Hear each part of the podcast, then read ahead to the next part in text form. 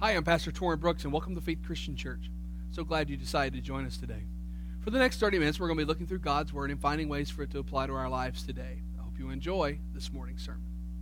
When I read this, I, I, I you know, anytime you research, um, anytime you research things, especially in a, for those of you who, who may not know, I think all of us do, do all of us know what happened on Thursday night in Colorado? I, think we all must probably do by now. Uh, just a, a, horrible thing, and has been blown way out of proportion too by the media, just really uh, drawing all attention to it. Um, but this is the article I found. Today it has become almost a truism to call our time an age of fear. In these days of terrifying change, bitter international tension, and chaotic social disruption, who has not experienced the paralysis of crippling fear? Everywhere there are people depressed and bewildered, irritable and nervous, all because of the monster of fear. Like a nagging hound of hell, fear follows our every footstep, leaving us tormented by day and tortured by night. Our fears assume many disguises and dress themselves in strangely different robes. There are those superstitious fears that range from a fear of walking under a ladder to a fear of Friday the 13th. There are fears that fall under the category of personal anxiety. Everywhere we find men and women facing these fears. They fear bad health, so they begin to find evidence of diseases in every meaningless symptom. They fear growing old, so they dose themselves with a succession of drugs advertising to keep them young. When they are not worried about their physical health, they are worried about their personalities. They fear others, they fear themselves, so they are driven through life with a sense of insecurity, a lack of self confidence, and a nagging feeling of failure. They end up with what psychologists call an inferiority, inferior, inferiority complex. Strangely enough, there are those who fear success and wander aimlessly down the frittering road of excessive drink and sexual promiscuity. How many people have allowed endless fears to transform the sunrise of love and peace into the sunset of depression? That sound like today? It's hard to believe that this was the beginning of a sermon preached by Dr. Martin Luther King back in 1957, isn't it? Fear is one of those things that the church constantly has to deal with. Fear is one of those things that seems to never go away.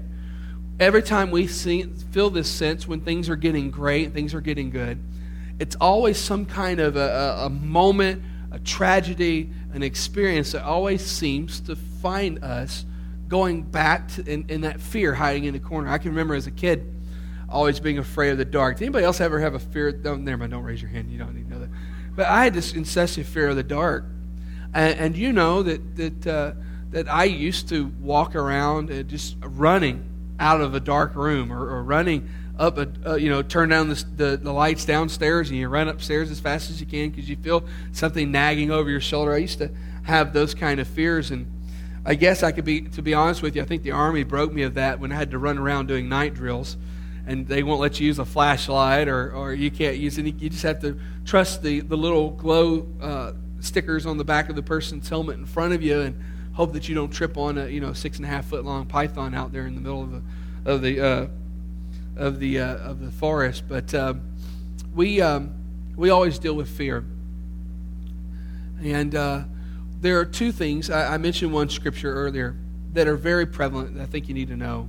One is the Bible says that perfect love casts out all fear. It's, it's found in, in, in the letters of John. And I want you to understand something. When, when you understand how much God loves you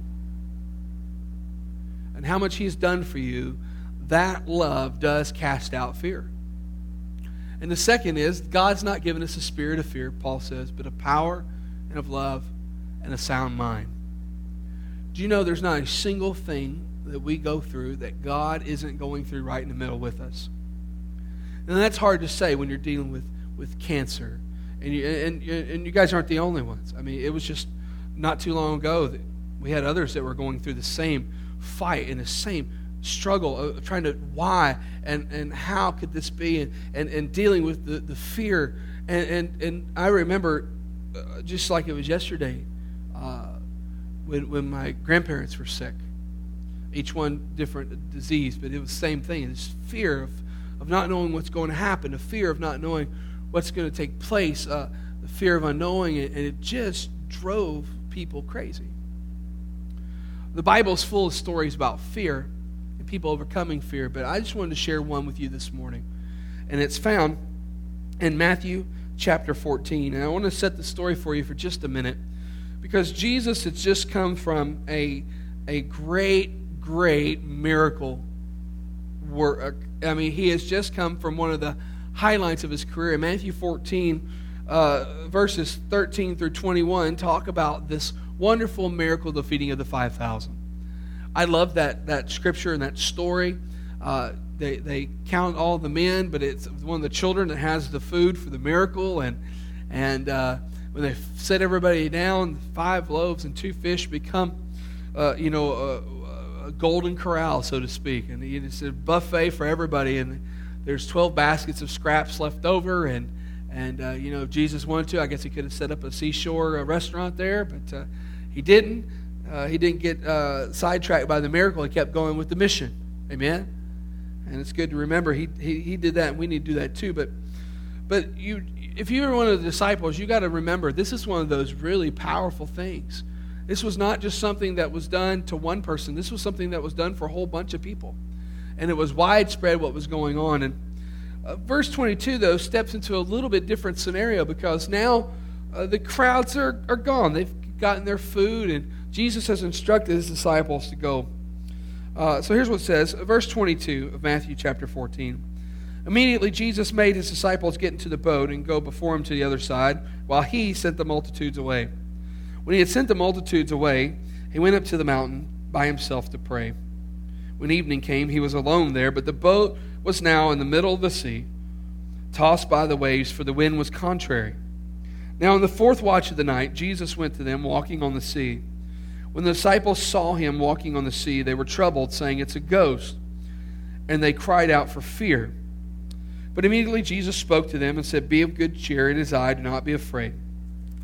Peter answered and said, Lord, if it is you, command me to come to you on the water. And he said, Come. And when Peter had gotten down out of the boat, he walked on the water to Jesus. And when he saw that the wind was boisterous, he was afraid and began to sink, and he, and he cried out, saying, Lord, save me. And immediately Jesus stretched out his hand and caught him, and said to him, O you of little faith, why did you doubt? When they had gotten into the boat, the wind ceased. Then those who were in the boat came and worshipped him, saying, Truly, you are the Son of God. Jesus had, had taken the time to, to get them into the boat and, and went to go get the, get the, uh, the, the multitudes away. And then I find it funny. It says, Now in the fourth watch, uh, Jesus went to them walking on the sea. Now you got to remember for a minute that this isn't a normal sea. It wasn't calm. It wasn't. Uh, it wasn't one of those, you know, looking like glass. I often laughed because there was a uh, there was a, uh, a, a design at one time in the Jewish ministry. They were going to for tourism. They were going to build a glass walkway out in the Sea of Galilee. It was supposed to stretch about 300 feet out into the Sea of Galilee so you would get the illusion of what it would have been like to walk on water. I laughed because I thought to myself for a minute, I don't think anybody's going to do it the way Jesus did it because when Jesus did it, it wasn't in the middle of a calm spring afternoon, it was in the middle of a storm.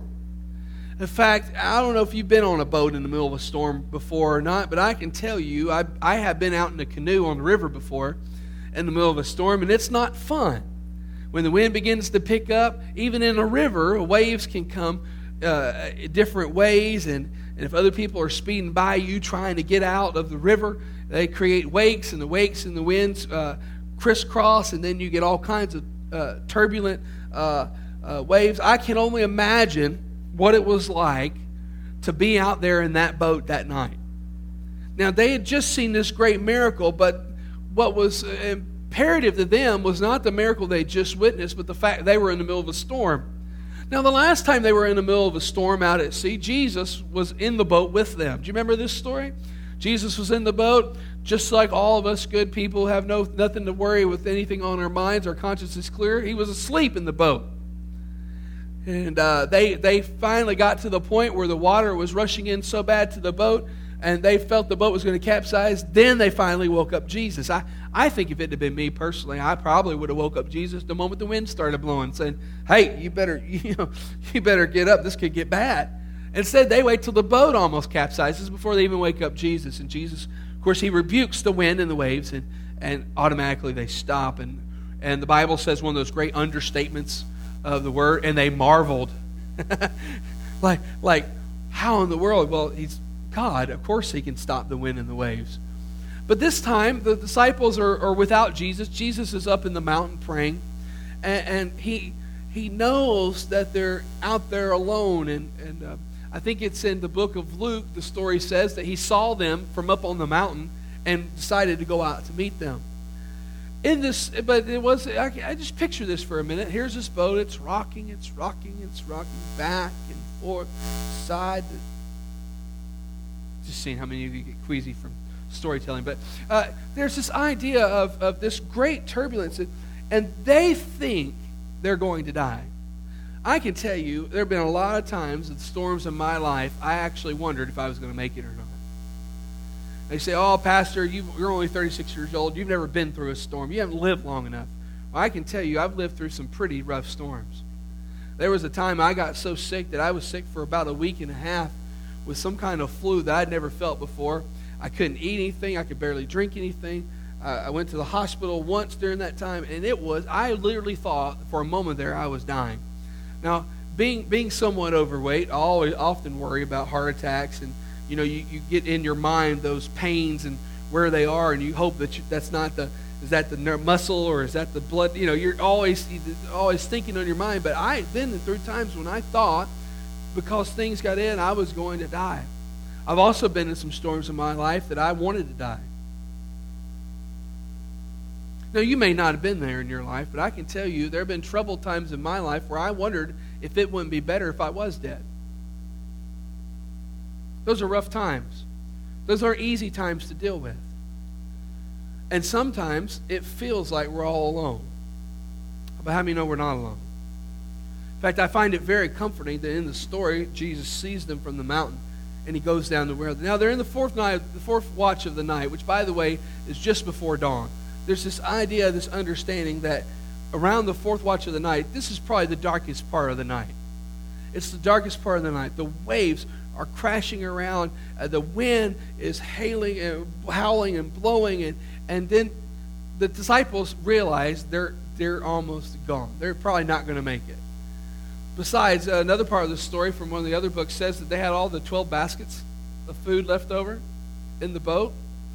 And, uh, you know, anytime you got an overload of weight in a boat, well, that makes it even worse. In fact, remember in Jonah's story, they had to throw everything overboard to try to save the boat. Jesus is walking out to them, and I, I bet the disciples finally got that moment where they said, Oh, we're gone. Look, the ghosts are coming to get us. I, have often heard stories when people, you know, people who have said they've died and come back, or they see an angel come to them or a great light come to them. Here's Jesus. And they don't recognize him from a distance Probably because there was no real distinguishing. In fact, the only time anybody could ever recognize Jesus from, from a distance was, was on the Mount of Transfiguration. They knew exactly who he was, and he was glorified to a point he was uh, standing out. But, you know, even, even the, the disciples on the road to Emmaus after the resurrection of Christ didn't recognize it was him until he broke bread. And, and you have Jesus walking out to him, and they see this thing, it looks like a ghost to him, and they say to themselves, We're done for. It says, in fact, they were terribly afraid. But why? Well, because they thought it was the end. They thought it was over. And the great thing about Jesus, Jesus understanding their fears. And how many you know Jesus understands our fears? You know, the Bible said there's no way uh, that man can be tempted that Jesus wasn't tempted. There's no feeling that he that we've gone through in our lives that he hasn't been through. And I think that's incredible. Now, of course, temptations today are different than temptations back then, but it doesn't mean he wasn't tempted. It doesn't mean he wasn't given the ability to, to go through the emotions of fear and struggle. We know he wept, he cried, we know he slept, he ate. There's a lot of things he did that made him just like we are. Jesus comes to me and knowing that they're afraid, knowing that he says, Fear not. Well, it's easy for him to say he's walking on water. Did you ever think about that? It's easy for Jesus to say he's walking on water. Now, I don't know what walking on water looks like in a storm where the waves are coming up like this. Was he standing still? Was all the, like was there a little circle around him that was still, or was was was he?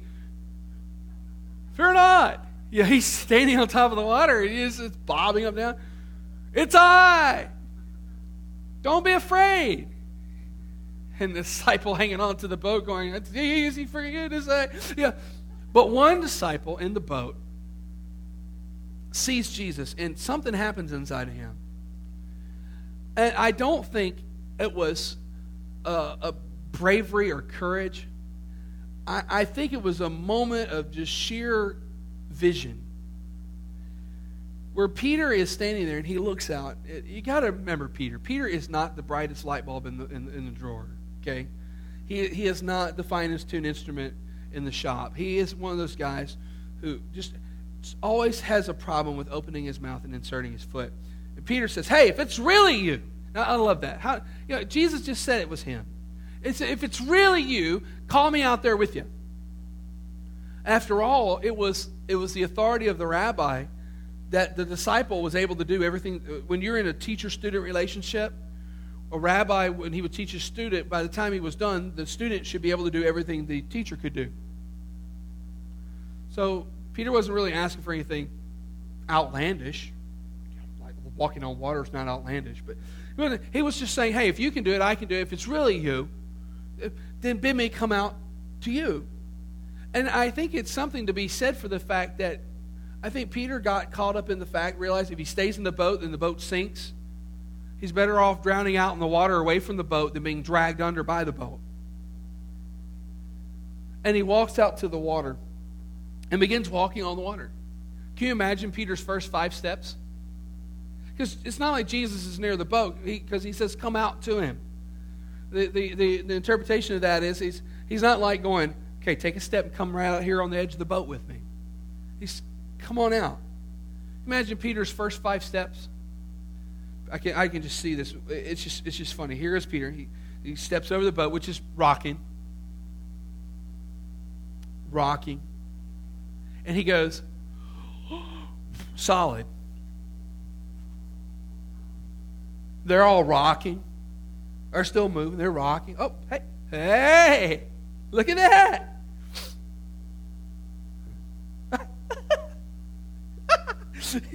They're rocking. He's walking on water. And I don't know what they were thinking. Either like, I, I can see some of them smacking each other. Dummy, we should get out of the boat too. We're, we're getting seasick. All these leftovers of fish and bread and we're tossing and turning, and he's out there walking on water. You go. no, I don't want to go. so Peter's out there on the water, and this is this is what I really want to focus on, just for a few more minutes. He's talking about Peter. He says, Then Peter came out and he walked on the water to Jesus. But when he, talking about Peter, saw that the wind was boisterous, he was afraid. I got a question for you for just a minute. In what part of this story was the wind not boisterous? Because I got to think about that for a minute. The whole time he's in the boat, the wind is boisterous.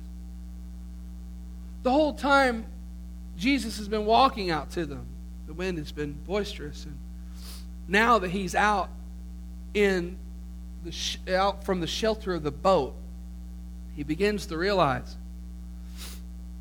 I got nothing to protect me. Peter must have felt really comfortable in boats because we know that off and on throughout the New Testament, he keeps going in and out of boats or back and forth to boats. It's only after the day of Pentecost he never goes back to fishing again, but even after the resurrection, he goes back to the boat. Something comfortable about the boat, something, something about the boat which caused him to feel at least somewhat secure, uh, even in the middle of a storm, because these aren't the only two storms ever happened in history on the Sea of Galilee. I hope you know that.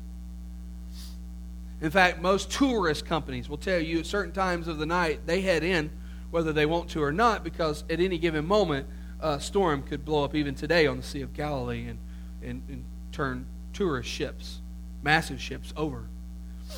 Well, Peter didn't have a cruise boat. He sure didn't have a love boat. He had a fishing boat. And these weren't great big boats. But there was some comfort in the boat. When he steps out of the boat and it's only him and Jesus, the idea of walking on the water causes him now to be afraid. And he begins to sink. As he began to sink, the Bible says he cried out, Lord, save me. And the Bible says immediately, immediately, Jesus didn't wait for him to go, you ever seen those cartoons? The one, two, three thing. He didn't wait for him to go, huh, see? See, where's your faith now, buddy? Bet you wish you were back in the boat. Sometimes I think we do that people when they lose faith. We go, hey, I knew you was going to happen to you, or I knew you couldn't do it, or I knew you you were just kidding around. I knew you couldn't finish it out. Instead, Jesus immediately, the Bible says, grabs him by the hand and pulls him up. Immediately. Immediately. When he cries out, Lord, save me. And then when the, after he picks him up, then he says, Hey, you're safe. Now I can imagine. Because the Bible says at that point, when Jesus tells him he's safe, he, oh, ye of little faith, why did you doubt? They're still outside the boat. Wind's still boisterous the boat behind them still going up and down. And uh, if Jesus is standing on top of the water and the water is going up and down, I'm sure Jesus and Peter, why'd you doubt? I'm just saying. Maybe it was still right around their little area. Maybe it wasn't. But, but think about this. He didn't even take him back into the boat to teach him the lesson. He stood right out there on the water with him to let him know hey, if you keep your eyes fixed on me, it doesn't matter if you're in your boat or out of your boat. I'm with you. That's what makes the difference. You're safe because of me, not because of your boat. Bible says as soon as they step foot back in the boat, what happens to the wind? Now that would have been cool to watch. I'm sure the waves in, in full height just kind of just tinkered out. And now it's calm again. The wind's gone. And they're out there scratching their heads. And I'm sure the leftovers of fish and bread are all over the boat.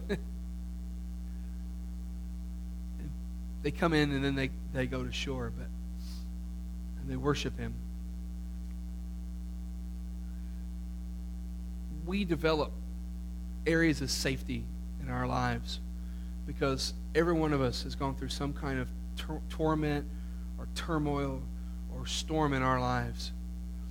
And I think sometimes the more we rely on the boat or the area of safety instead of Jesus, the worse the storms keep getting because we don't put our faith and our hope in the right shelter from the storm.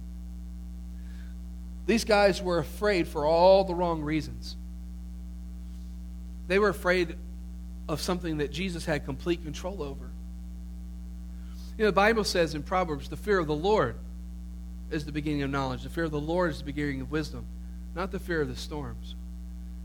And can I just tell you, there are always going to be storms. And we are always going to be finding ourselves doubting and scared if we keep putting our faith in things we create instead of in the God who created us. You know, all I keep hearing on the news about the shooting in Colorado all has to do with people talking about how evil it was evil, evil, evil. It's like I'm watching SpongeBob cartoon. They're talking about the evil League of Evil or whatever. You know, uh, it's, listen, people are putting their faith and hope. And one guy even said, "Well, I wish I'd had a gun. I could have stopped the whole thing." I said, "Listen, the only thing that's going to stop fear is faith. Faith in one who controls. Listen, you and I aren't in control of our lives. We're not in control of the storms that hit us." I wish there was a way I could tell you that when you turn to Jesus, everything in your life is going to be peachy. Or is it rosy? I can't remember. It's going be, it's going to be wonderful. Everything's going to be work out. But the truth of the matter is, even those that were with Jesus physically while he was on this earth went through storms. The problem is, is when they started putting their faith in the boat instead of the one who created the universe. Every time he calmed the wind and the seas in their lives, they marveled at how great his power was. They wouldn't have had to marvel if they just remembered. The reason I like testimonies in the church is because the Bible says we overcome by the blood of the Lamb and the word of our testimony. You and I have to put our faith in the one who loves us the most, and that's Jesus Christ. Listen, if you want to know how to overcome fear, it's putting your faith in Him. I, I, I, love this. There was an old saying that Dr. King used at the end of his, at the end of his sermon. He said, Fear came knocking at the door, but faith answered and found nobody there. There's got to come a time when we say, Listen, in the worst storms of our life, if we will keep putting our faith in Jesus, He'll help us through it. Doesn't always mean we'll get our way. I've told you this before, but you know, when my grandmother was dying, we, we prayed. That she was in a coma for four days, and we prayed and prayed and prayed. And you know, I have family members who really uh, don't always understand faith, and they don't always understand my belief in divine healing. And, and so when I pray for her and God doesn't do anything, the mockery just becomes overwhelming. I don't know if you've ever been there before, but believe in God long enough, you'll understand what I'm talking about. I prayed and prayed and prayed. It doesn't mean I that God didn't heal her because of my unbelief. It just means that God had a plan that I don't understand. But my faith still, in all the struggles of my life, still stays with Jesus. Because here's the key thing if I'd stayed in the boat, I would have never known how powerful He is. I'll close with this. My kids love to play video games, as most kids do. But they, they never, but they, they've gotten into doing something a little bit different. They found these videos on YouTube where they can watch other people playing video games. I don't understand what draws them to that. But I tell my kids, wouldn't you rather be in the, playing the game than watching other people play the game? Wouldn't you rather be a part than to sit back and watch? And it dawned on me, wouldn't I rather want to get out of the boat and, and trust God, faith believing, and watch miracles happen than to sit in the boat of my own safety and security and watch everyone else around me get blessed. Watch everyone around me get their, their needs met and the prayers answered. I want to encourage you today listen. It's a very rare thing when God asks a, a believer to step out on faith, get out of their security, and follow Him and trust Him and not fear. And if God ever asks you to do that, do that in faith. Walk out in faith and do that. Trust God. Listen, God's never going to call you out of the boat unless He's going to stand on the water with you. And you don't have to live in fear. None of us do because of what Jesus did for us. Can we pray this morning? So glad you joined us today, but you really should visit in person. Service times are at 10 o'clock Sunday morning, 6 p.m. on Sunday night, and 7 p.m. on Wednesday night. We're located at 582 Rockingham Road. It's on Highway 5 across from Everyday Inn in Bellows Falls. You can also visit our website, www.faithchristianag.com. God bless you. Have a great day.